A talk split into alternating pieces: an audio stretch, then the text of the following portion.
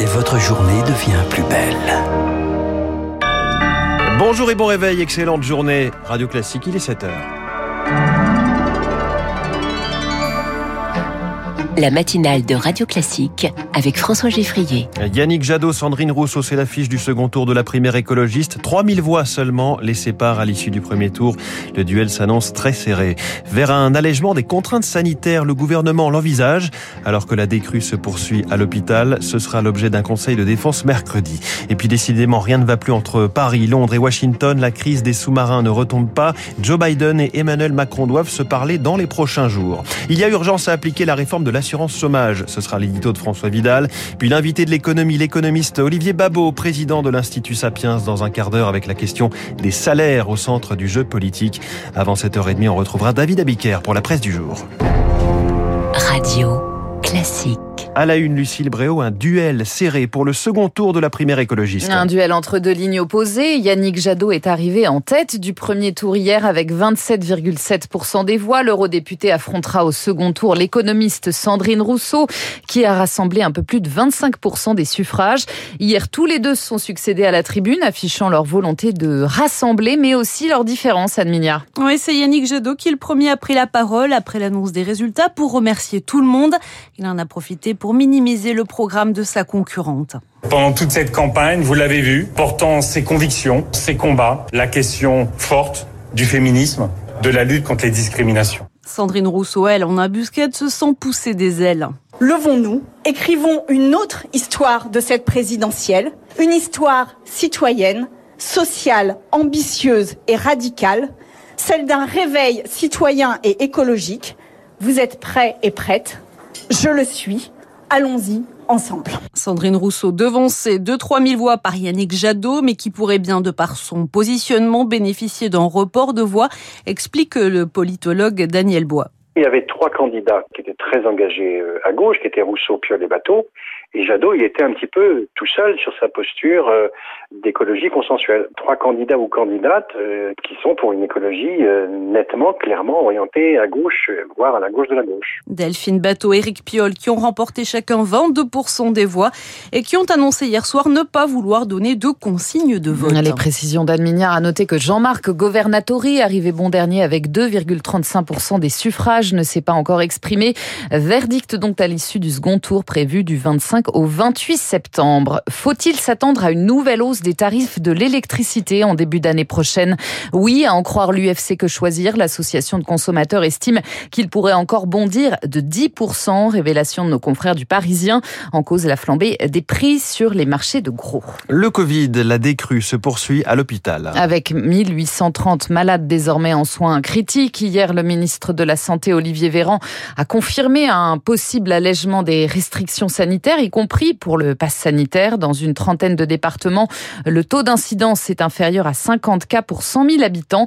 Il faudra faire au cas par cas pour le docteur Jean-Paul Ortiz, le président de la Confédération des syndicaux médicaux de France il va falloir effectivement réfléchir par département parce qu'on voit bien que les incidences euh, vont quand même euh, du simple au, non pas au double, mais au triple, voire au quadruple.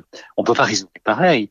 Et je crois que de ce point de vue-là, il faut en tenir compte si on veut commencer à alléger certaines mesures. Euh, il y a probablement d'autres mesures qu'on peut assouplir dans les départements verts, c'est-à-dire à moins de 50 d'incidence sur le pass sanitaire dans les centres commerciaux, euh, sur le nombre de personnes autorisées dans les rassemblements, etc. Des propos recueillis par Rémi Pfister, un conseil de défense sanitaire aura lieu mercredi pour définir les contours de cet allègement. La France ne décolère pas après l'annulation du contrat du siècle par l'Australie. La preuve, une rencontre prévue à Londres entre la ministre des Armées Florence Parly et son homologue britannique Ben Wallace a été tout bonnement annulée à la demande de Paris. Hier, Boris Johnson a eu beau vanter l'amour indéracinable du Royaume-Uni pour la France. Rien ne va plus visiblement entre alliés. Joe Biden et Emmanuel Macron doivent se parler au téléphone dans les jours à venir. Alors peut on parler de divorce? Pas encore pour Nicole Bacharan, spécialiste des relations franco-américaines. Ça va laisser des traces durables. Les Américains ont traité les Français avec mépris. Et c'est là qu'il y a une vraie crise de confiance. Mais ça ne va pas durer au point de signifier une ligne de communication rompue. La coopération franco-américaine, elle est multiple et constante.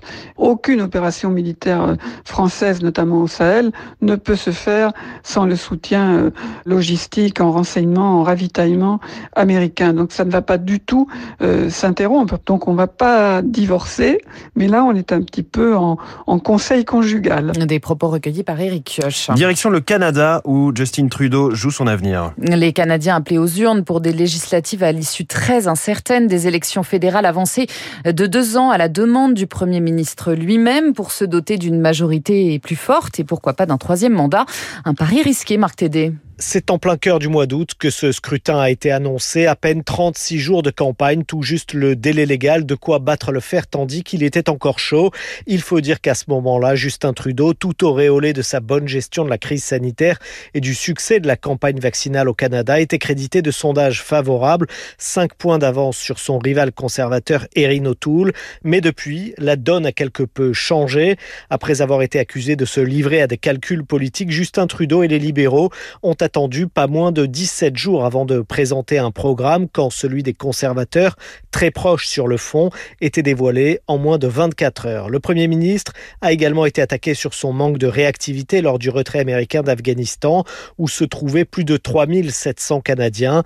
Désormais, Justin Trudeau et Erin O'Toole sont au coude à coude, crédités chacun de 32% des intentions de vote. Marc Tédé ont voté en Russie ce week-end. Le parti du Kremlin Russie Uni arriverait en tête des législatives avec un peu plus de 46% des voix, résultat préliminaire qui porte sur la moitié des bureaux de vote. À noter que des milliers d'irrégularités ont été signalées. Le triomphe de la série The Crown de Netflix cette nuit aux Emmy Awards aux États-Unis, l'équivalent des Oscars de la télévision américaine. La série qui retrace la vie de la famille royale britannique a raflé pas moins de sept statuettes, dont le prix de la meilleure série dramatique, du meilleur acteur, de la meilleure actrice, prix de la meilleure série d'imité pour le jeu de la dame, autre production de Netflix. Et puis le PSG sauve sa semaine. Le PSG tenu en échec mercredi dernier par Bruges. Les Parisiens ont failli enchaîner avec un nouveau match nul face à Lyon. Hier soir, ils se sont finalement imposés 2-1 grâce à un but de Mauro Icardi dans le temps additionnel. Merci Lucille Bréau. Prochain journal à 7h30 avec Charles Bonner. Dans un instant, le rappel des titres de l'économie. L'édito de François Vidal des Échos pour un système de chômage qui encourage davantage le retour à l'emploi.